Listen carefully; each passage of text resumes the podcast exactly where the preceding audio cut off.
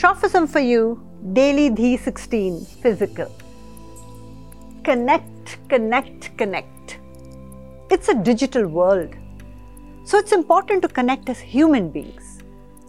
Human civilization has to constantly ace out artificial intelligence with emotional intelligence.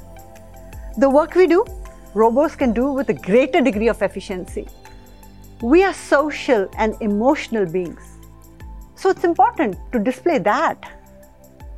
Emotional intelligence, very simply put, is connecting for real with people, being mindful and genuinely concerned about others.